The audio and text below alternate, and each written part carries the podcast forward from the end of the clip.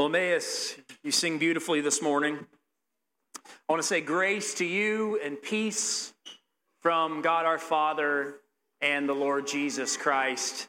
As you can see and hear, uh, now is the time where Emmaus Kids is dismissed. So, parents, if you have children who are going to a class, they can make their way there uh, at this point in the service.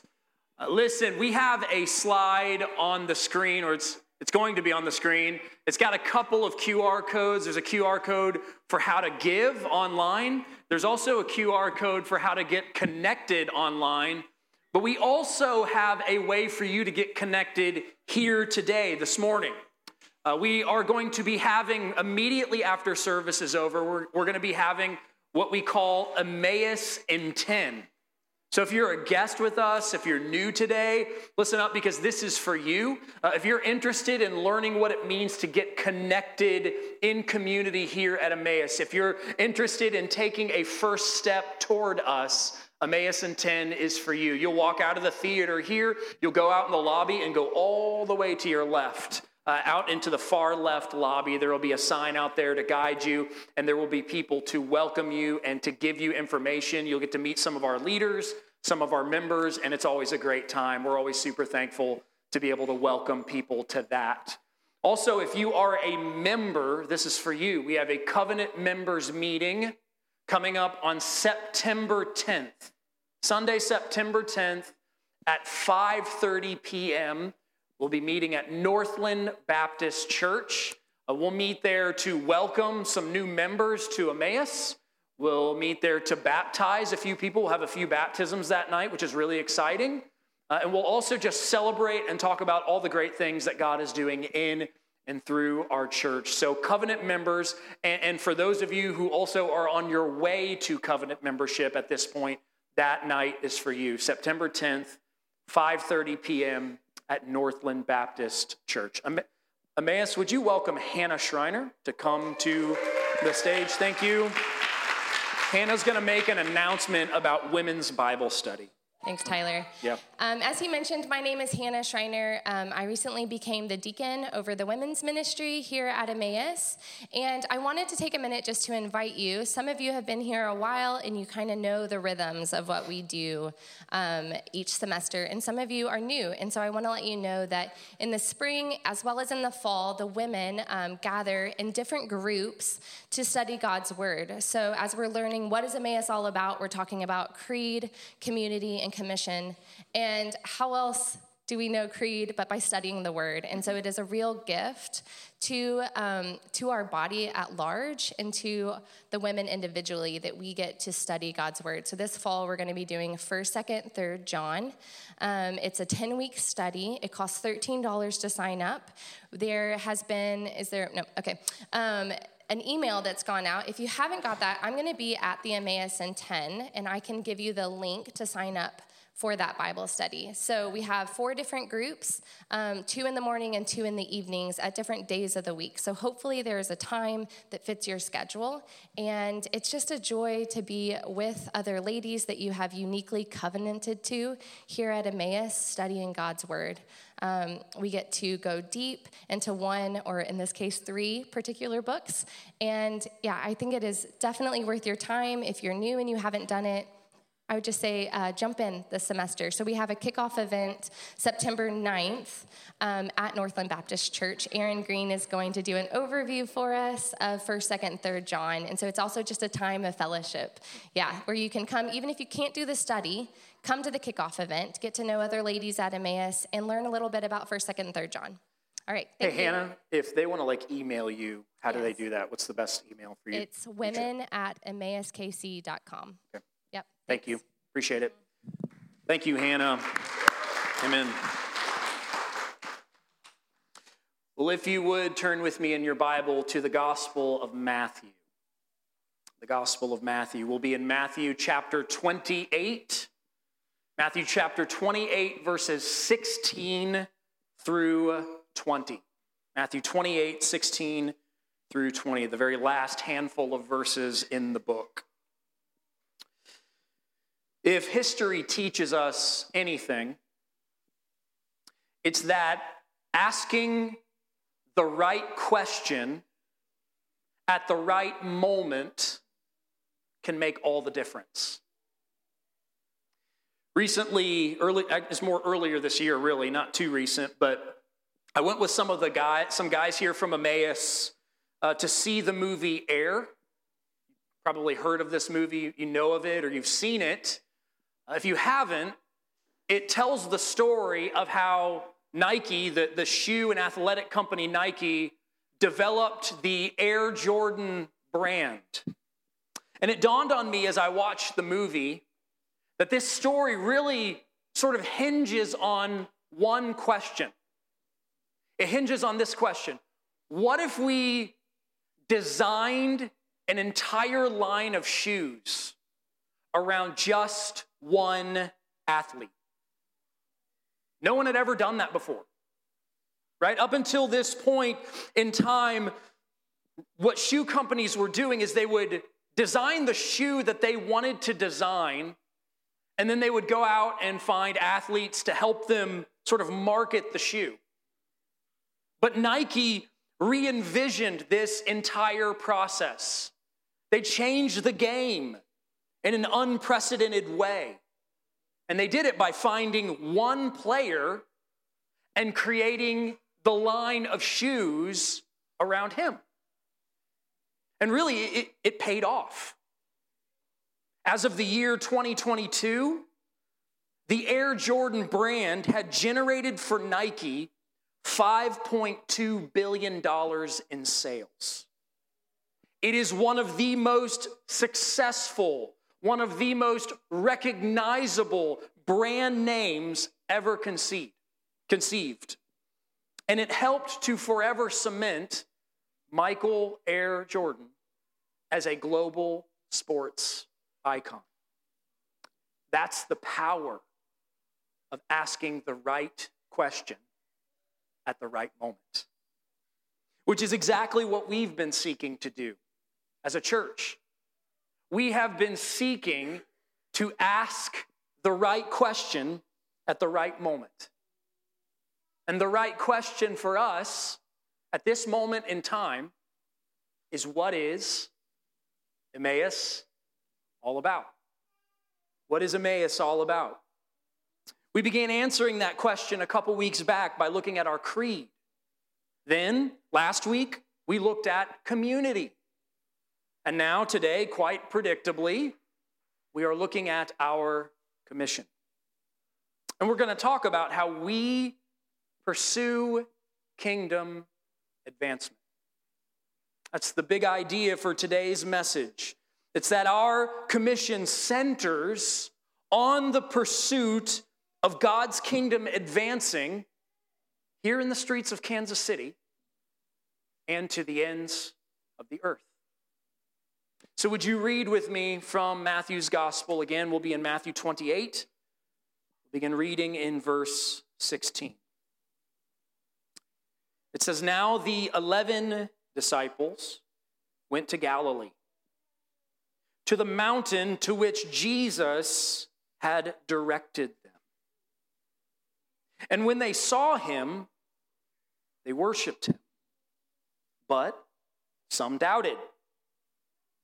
And Jesus came and said to them, All authority in heaven and on earth has been given to me. Go therefore and make disciples of all nations, baptizing them in the name of the Father and of the Son and of the Holy Spirit teaching them to observe all that I have commanded you. And behold, I am with you always to the end of the age. This is the word of the Lord. In these words spoken by the Lord Jesus on a mountain in Galilee, we discover that our commission rests upon three things. It rests on his authority, it rests upon the assignment he has given to us, and it rests on the assurance that we have received from Him. So that's the three points of the message for today. Number one, authority. Number two, assignment. Number three, assurance. That's where we're going. So, first, look with me at authority, the authority of Jesus. Notice in verse 18 that when Jesus addresses his disciples there on the mountaintop, he does not begin with a command. He does not lead with the imperative. Instead, he starts with a claim. A claim about himself. He says, of course, all authority in heaven and on earth has been given to me. In many ways, this is a fulfillment of something that was said centuries earlier in the prophecy of Daniel. In Daniel 7:14, we learn that Daniel sees a vision of a son of man, and Daniel tells us that to this son of man was given dominion and glory and a kingdom, that all peoples, nations, and languages should serve him. His dominion is an everlasting dominion, which shall not pass away. And his kingdom is a kingdom that shall not be destroyed. So the Son of Man of Daniel's vision is the Jesus of Matthew's gospel. Jesus himself makes this quite explicit. He refers again and again and again to himself by this name, the Son of Man. And he does this to communicate that he's the one that Daniel saw. He's the one who has been given all authority to rule over all the nations of the earth. It's important for us to get this because we need to understand the nature of Christ's authority. We need to understand the nature of his authority, particularly as it relates to our commission. His authority is the power of our commission. His authority is the power of our commission. His authority is the basis for guaranteed success. Our commission will be effective, it will not fail. Because the one who has given it to us, the one who has given our commission to us, has all authority. He rules over all times, peoples, places, and events. His dominion is not in question. And so we can be sure that his kingdom will advance to the ends of the earth. In fact, this is something that Matthew is very keen on demonstrating throughout the entirety of his gospel account. The claim of Christ's authority, it doesn't just pop up randomly here at the end of the book. No, in so many ways, Matthew has been building up to this moment. What Jesus tells his disciples on this mountain in Galilee is a culmination of a series of mountaintop moments that are woven throughout this gospel. You see, Matthew has this really strange habit, a really interesting habit of bringing up the authority of Jesus anytime Jesus sets foot on a mountain. And these mountaintop moments in the Gospel of Matthew reveal the nature of the authority that Jesus has. So just think about this with me for a moment. If you rewind all the way back to the temptation of Jesus in Matthew chapter 4, there's this moment where the devil brings Jesus up on a very high mountain. And the devil says to him, If you worship me, then all the kingdoms of the earth will be yours. And suddenly, before the eyes of Jesus, all the kingdoms of the earth appear. He sees all of the world, all the rulers, all the nations of the earth. And Satan says, These are going to be yours if you just bow down right now and worship me. But of course, Jesus famously responds by saying, Be gone, Satan. And then he quotes from the book of Deuteronomy. He says, You shall worship the Lord your God, and him only shall you serve. So in his temptation, we see Jesus resisting satanic authority.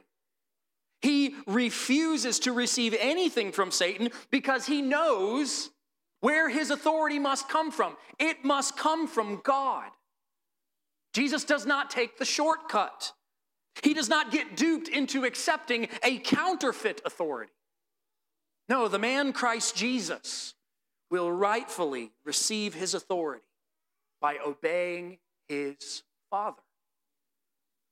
But we see this not only in his temptation, we see it also in his teaching.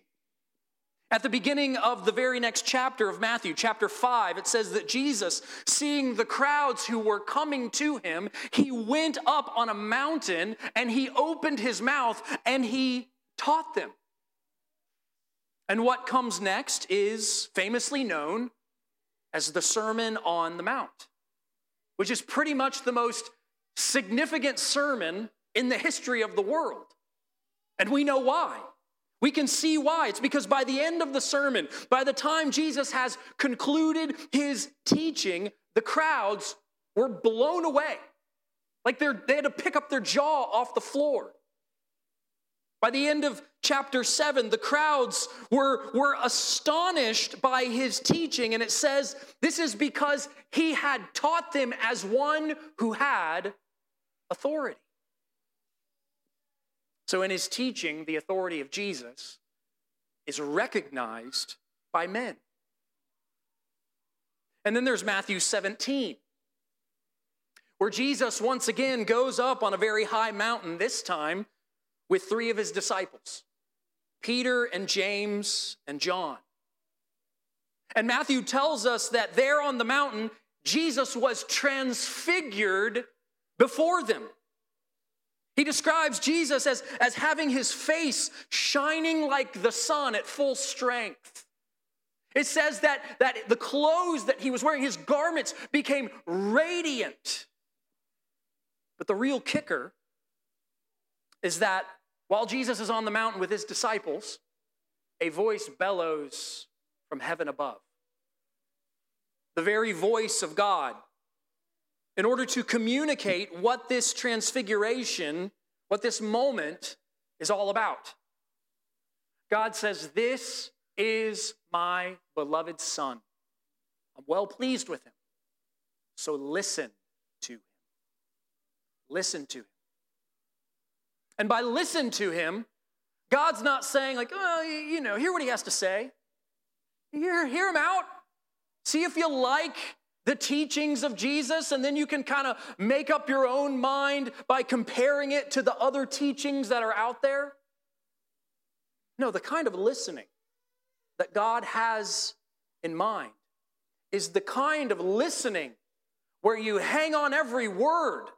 You pay attention to every detail because the person that you are listening to is a person of authority which means that in his transfiguration, the authority of Jesus is confirmed by God himself. So the authority of Jesus, number one, cannot be co opted by Satan. Number two, it is recognized by men. And number three, it is confirmed by God above. Which means that by the time we get to Matthew chapter 28, we can see that it is perfectly good and rightful for the risen Christ to stand upon a mountain once again and claim that all authority, not some, all authority in heaven and on earth belongs to him. So, in telling us to go, and telling us to go to the nations, Jesus is asserting his authority. He is asserting his authority as the very power of our commission. One commentator notes this that because of the cosmic grandeur of the message from this mountain in Matthew 28, the prophecy of Isaiah chapter 2, verses 2 and 3 comes to mind. Now, just, just listen to what it says in this prophecy. It speaks of yet another mountain where the authority of Jesus is on full display. Isaiah prophesies, It shall come to pass in the latter days that the mountain of the house of the Lord shall be established as the highest of the mountains, and it shall be lifted up above the hills. And all the nations shall flow to it, and many peoples shall come, and they shall say, Come, let us go to the mountain of the Lord, to the house of the God of Jacob, that he may teach us his ways and that we may walk in his paths. Do you see what Isaiah is telling us? Do you see what he is getting at? He, he's saying that the royal mountain of Jesus will be exalted, right? Notice the, the presence of the word shall. It shall happen. It shall be exalted. The nations shall flow to it. They shall say, Come, let us go to the house of the Lord. Let us go to his mountain. Friends, what this means is that the end is already written. The success of this commission is guaranteed. These things will happen. God has promised it to us. And when he promises something, well, it's as good as done. So let me ask you What's holding you back? When it comes to our commission, what's keeping you from being all in? There's this stand up routine that, that Jerry Seinfeld does, where he talks about the number one fear that people have. You can probably guess what it is. At the top of the list, the number one fear that people have is public speaking. And then Jerry observes that number two on the list is death. And the punchline of the joke goes like this You're sitting at a funeral and you're thinking, I'd be better off in the casket than I would be doing the eulogy. Sometimes I wonder if the number one fear of the church in our lifetime is what this commission will require of us. If I'm all in, man, does that mean that I'm gonna have to give up a relationship with someone that I really love and care about? If I'm all in, is it, is it gonna jeopardize my livelihood? If I'm all in, is it gonna tarnish the reputation that I have been, I've spent years crafting and cultivating. If I'm all in, is it going to cost me something I care deeply about? These are real questions. These questions are not inconsequential, they are considerable questions. And sometimes facing them head on can be downright scary. A recent study by Lifeway Research appears to bear this out. The study showed that nearly half of regular churchgoers feel a personal responsibility to share the gospel with others. But only 12% of churchgoers had actually shared the gospel with someone in the past six months.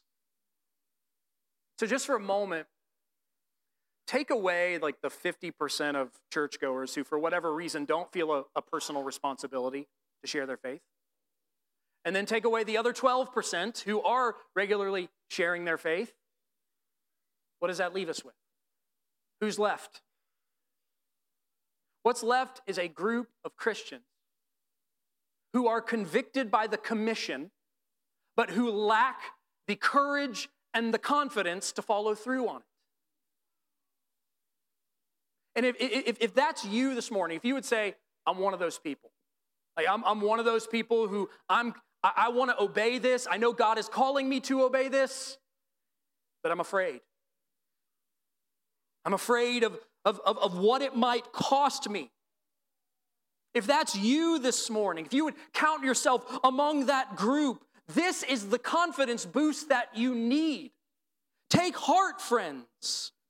The one who has enlisted you in the commission that you belong to is the one who has all authority. His dominion stretches to the far reaches of the globe.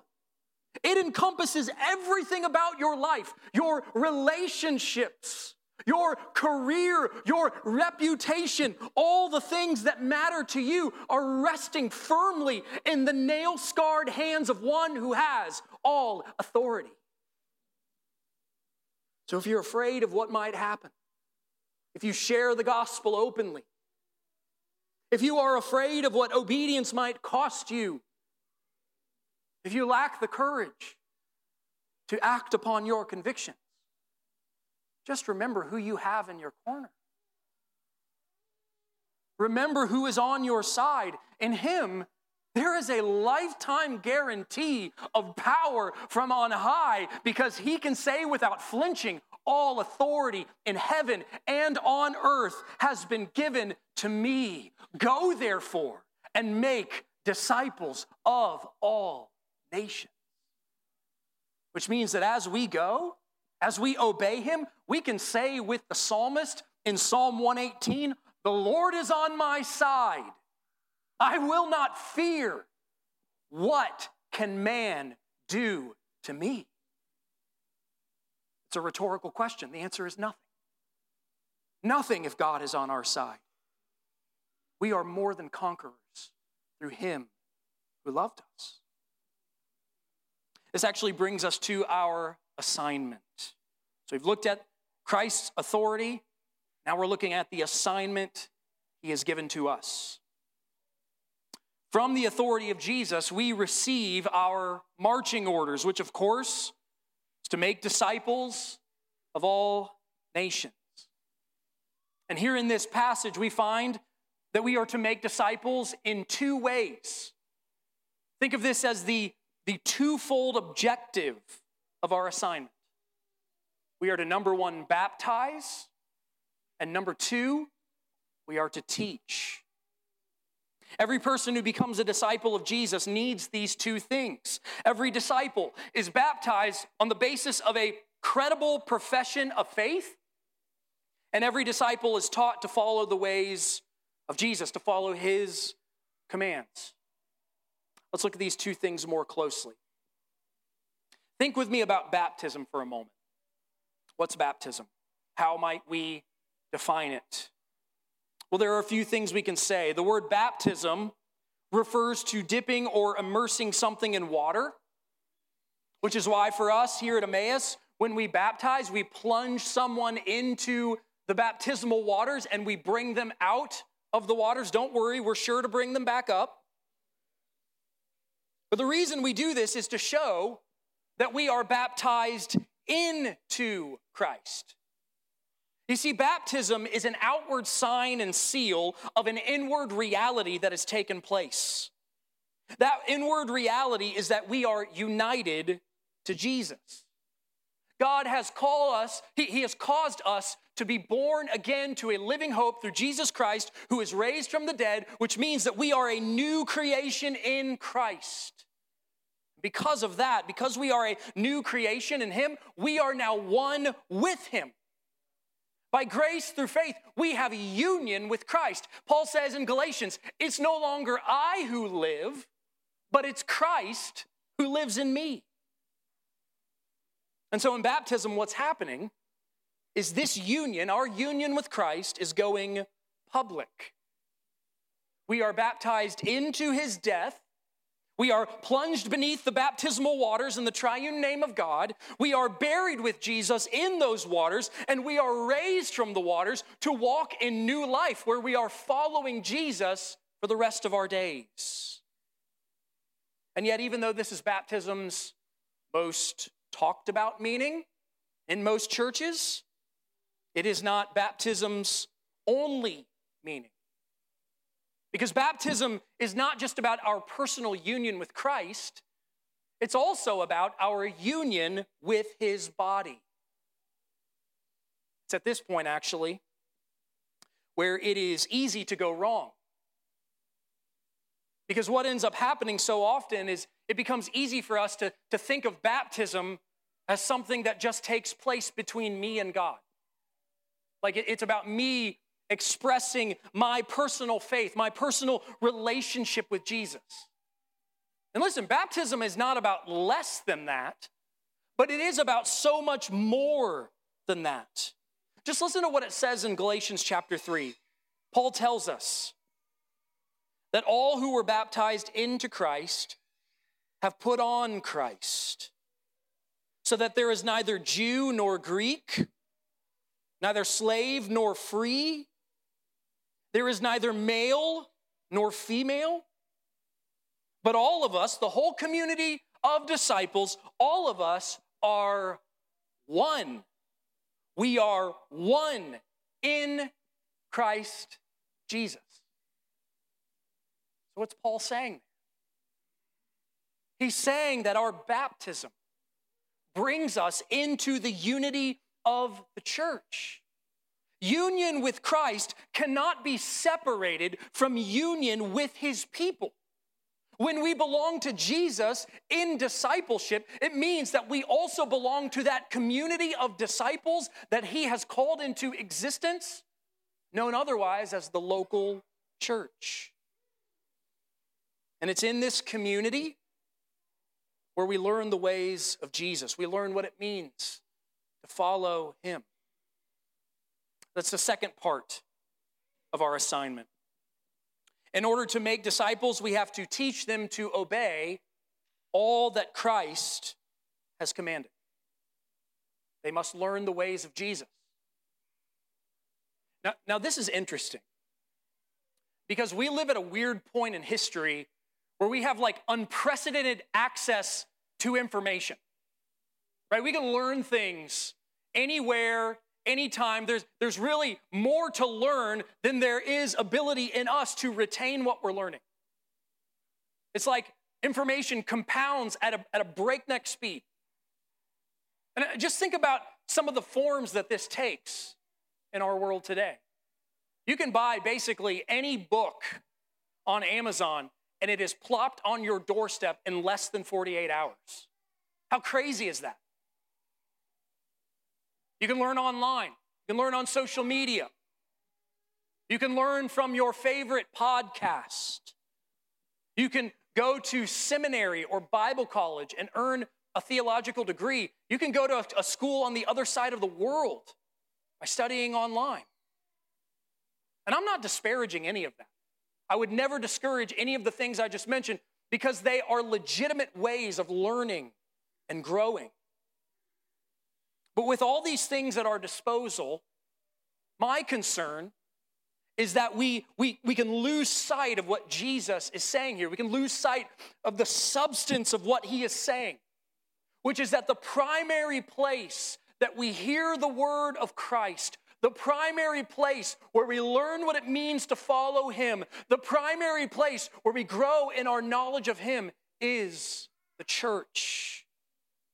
It's the community of disciples that is gathered and sent in his name.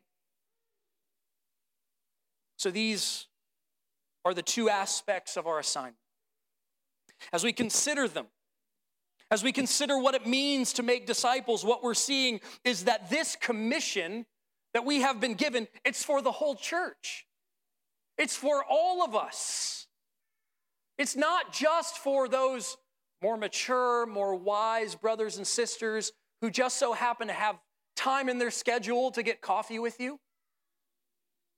Now, I want us all to see that the environment that we are experiencing in the local church when we gather, the environment that we experience when we worship together on a Sunday morning, the environment that we experience when we do Bible studies and community groups, these environments are meant to be discipling environments, the culture that we are covenanting to build here at Emmaus. It is a discipling culture.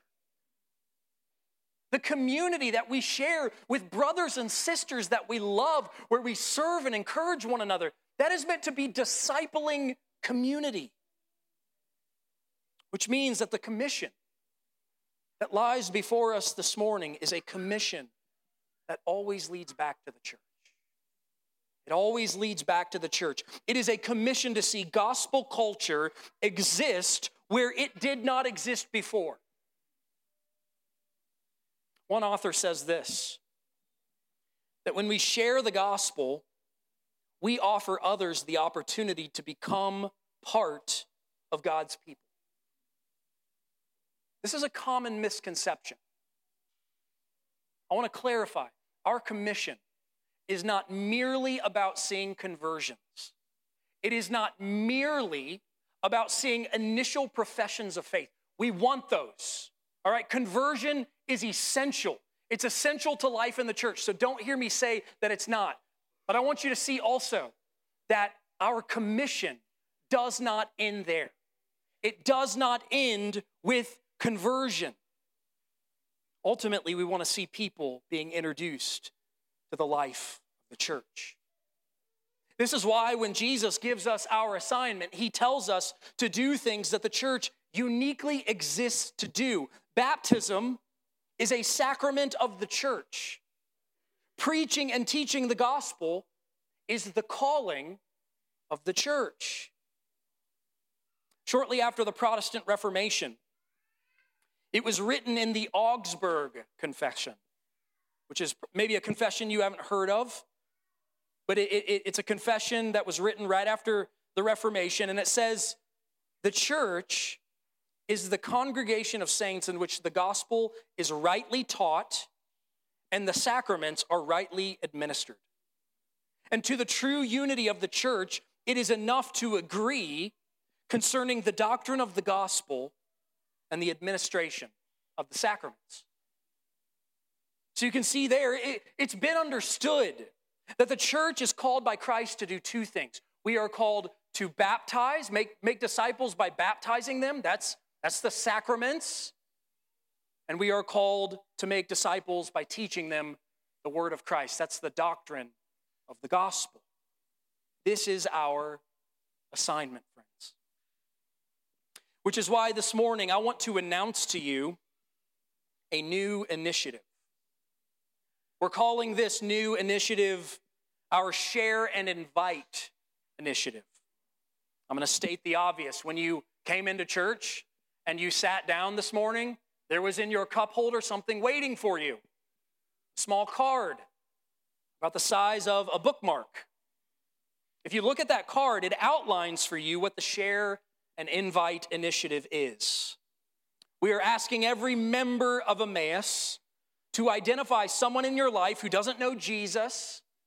And we are asking you to do two things, commit to doing two things for that person. Just kidding, three things.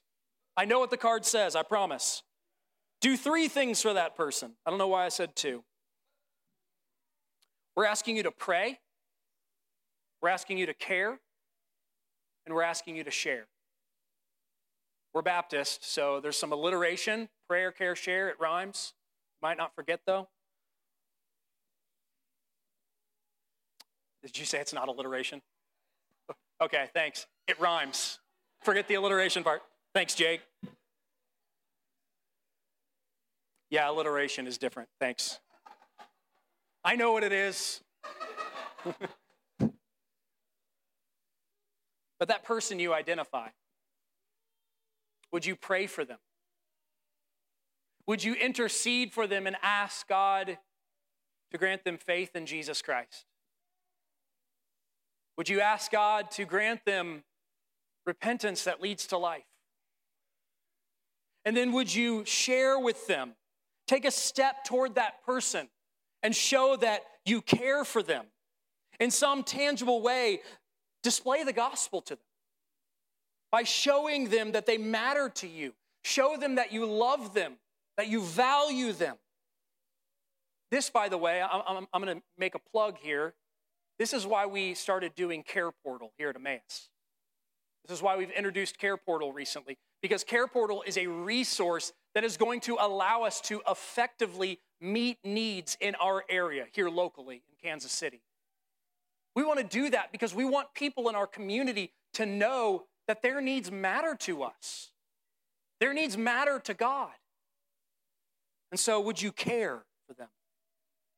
And finally, would you share with that person about Emmaus? Invite them to come with you on a Sunday morning. There's a perforated section at the bottom, bottom of the card that is designed to do just that. On the back of that perforated section, there's a short word about the gospel of Jesus. And then on the front, there is information about Emmaus. That information includes when we gather, where we gather, and how to find us online. That perforated section is there because we want you to tear that off and put it in the hands of a person who needs to hear the gospel declared and see the gospel displayed. So, would you respond to our commission, Emmaus, by doing those three things? Would you pray? Would you care? And would you share? There is someone in your life. God may be even putting names and faces on your mind right now. There's someone in your life who needs you to do this. Pastor Patrick last week mentioned the epidemic of loneliness that has swept over our culture. There are untold numbers of people in our own backyard who need to be given a chance to experience the warmth of gospel culture here at Emmaus. I know we aren't the, the flashiest church in town. I'm not under the impression that a dingy movie theater is the most ideal place for a church. I know that. But I also know this I know that anytime people walk in our doors, one of the things that Emmaus excels at is making them feel seen and cared for. I hear about this all the time. It's the constant refrain I hear is how welcoming Emmaus is. So if you invite someone to church with you on a Sunday morning, we're going to pledge to strive the very, very best of our ability to do two things. We may not do these things perfectly, but we will make every effort to do these two things faithfully. We will strive to be a welcoming church, and we will strive to make sure every person who comes here on a Sunday morning hears the gospel. We will preach clearly about Jesus and we will trust him fully to reveal what Paul talks about in 1 Corinthians 14. He says in 1 Corinthians 14, verse 24, that an unbeliever or an outsider enters the church. And upon hearing the, the prophetic witness of the church, this unbeliever or outsider is convicted. He is called to account. The secrets of his heart are disclosed. And so, falling on his face, he will worship God and declare that God really is among us. That actually brings us to the last thing upon which our commission is resting. It rests first on the authority of Jesus, it rests secondly on the assignment he's given to us, and it rests thirdly on the assurance that we've received in him that he will be with us always, even to the end of the age. This is the very last thing that is said in the Gospel of Matthew. It's the very last words that Matthew records, which, if you think about it, is very fitting. Because the first chapter, the opening chapter of the Gospel of Matthew, gives a name to Jesus. It calls him by the name Emmanuel, which means God is with us. God is with us. As Christ came into the world by his virgin birth, he is God with us. And has, as he departs from this world by ascending to heaven to go and to reign at the right hand of majesty, he promises that he is no less God with us. Friends, just think about what all this means. Think about the endless implications of this for our lives, for our church, and for our commission. It means that Jesus is with us daily to forgive us and to cleanse us from the sin that clings so closely. It means He is with us every moment to sanctify us so that the work He began in us will be brought to completion on the final day. It means that He is with us to strengthen us in our moments of greatest weakness so that His power can be perfected within us. He is with us to defend us from the enemy who prowls like a roaring lion seeking someone to devour. He is with us to gently guide our steps and to lead us on paths of righteousness for His name's sake. He is with us in the heights of earthly success to elicit gratitude within us for the good gifts that He gives. He is with us in our moments of greatest sorrow to apply the healing balm of His comfort. Yes, in life and in death, in sickness and in health, in time and in eternity, He is with us. He is our Emmanuel, which means that we will never have to live another moment apart from His presence. Friends, what greater consolation could we desire? What better assurance could He give? J.C. Ryle says that there is no greater assurance. This is the greatest possible promise that Jesus could give to us that we are never, ever going to be friendless and alone for the rest of our days. Ryle continues and he, he reminds us that no one ever had such a king, such a priest, such a constant companion, and such an unfailing friend as we who are servants of Christ. I could go on and on about the glories of this assurance and never even scratch the surface. This is inexhaustible. The blessed assurance that we have is glorious beyond measure. So let me just put it as simply as I can. This assurance that Jesus has given us is the joy of our commission. It's the joy of our commission. Because remember what David tells us in Psalm 16 that in the presence of the Lord is what? It's fullness of joy. And at his right hand there are pleasures forevermore. So we pursue kingdom advancement, yes, but we pursue it because we have an overflow of joy and we want to share this joy that we have. We want as many people as possible to experience the joy of knowing Jesus. I mean, we, we, we talked about this at the very beginning of our service. Our, our, our call to worship was from Psalm 67. What does that psalm say? It says, Let the nations be glad and sing for joy. This card, as simple and as unassuming as it may look, this card is an easy way for you to spread that kind joy. We don't care about Emmaus having a bigger platform. This isn't some way for us to get word out about our church so that we can boost our numbers. This is not about that at all. No, this is about more and more people rejoicing in the presence of Jesus. We want others to know the joy of eternal life, the joy that we have. That's what we want, friends. That's what we're after.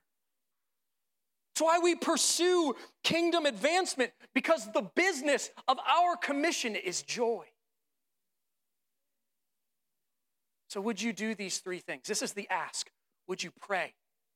Would you care? And would you share so that others may rejoice? Let's pray together.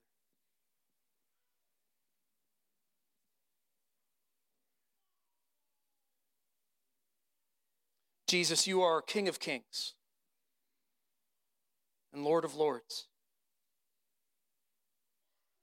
And we, we just think about the mind boggling nature of your authority, and it, it makes us want to ask who are we that you would be mindful of us, let alone call us to live for your kingdom? You have included us in the most important thing that has ever existed your plan to redeem all things. God, this is the chance of the chance of a lifetime. to spread joy to the ends of the earth so that more people may know you and rejoice in you. And as we follow you, as, as we obey you, you've given us the greatest thing imaginable. You have pledged to us your very presence. As individuals, Lord, we will come and go. Our time on this earth is short. God, as your church, we are invincible. We are your eternal bride. The gates of hell will not prevail against us because you promised to be with us. You are Emmanuel. And so we praise you for this in your great name. Amen. In just a moment, we are going to come to the Lord's table where we will actually get to partake of the assurance we have received from Jesus. He has promised to be present with us in a special way when we observe this meal. On the night that he was betrayed, Matthew's gospel tells us that Jesus was around a table with his disciples and he was eating with them. And he took into his hands a loaf of bread. And after blessing it, he broke it and gave it to the disciples and said, Take, eat. This is my body. And he took a cup, and when he had given thanks, he gave it to them, saying, Drink of it, all of you. For this is my blood of the covenant, which is poured out for many for the forgiveness of sins. I tell you, I will not drink again of this fruit of the vine until the day when I drink it new with you in my Father's kingdom. The kingdom that Jesus mentioned there at the very end of the statement is already about, it's already at hand. The kingdom is, is already at hand. It is already advancing to the ends of the earth. And yet, at the same time, this kingdom is not yet fully consummated. We still await the end of the age, at which time Jesus will return from heaven and we will see him face to face. Scripture tells us that we will be made like him because we will see him as he is. Which means that for us today, until that day comes when Jesus returns, we proclaim his death through this meal. So, all who are baptized into Jesus, we want to invite you to come to the table. If you have taken up your cross, if you have counted the cost, and if you are willing to follow him to the ends of the earth, then we ask you to come to this table this morning. If you're not a disciple of Jesus, you're not following him, we want to respectfully ask you to stay in your seat. Instead of coming to the table, consider what you are witnessing as the church comes forward to receive this meal. Consider what you're seeing. Consider what we are proclaiming that the body of Christ was broken and the blood of Christ was shed for sinners like you and me, so that all who call upon the name of the Lord would be saved. If you would call upon his name today, if you would place your trust in him, if you would turn away from the ways that you've been walking in, he will fill your life with a joy that you cannot imagine. So, would you do that this morning? We plead with you.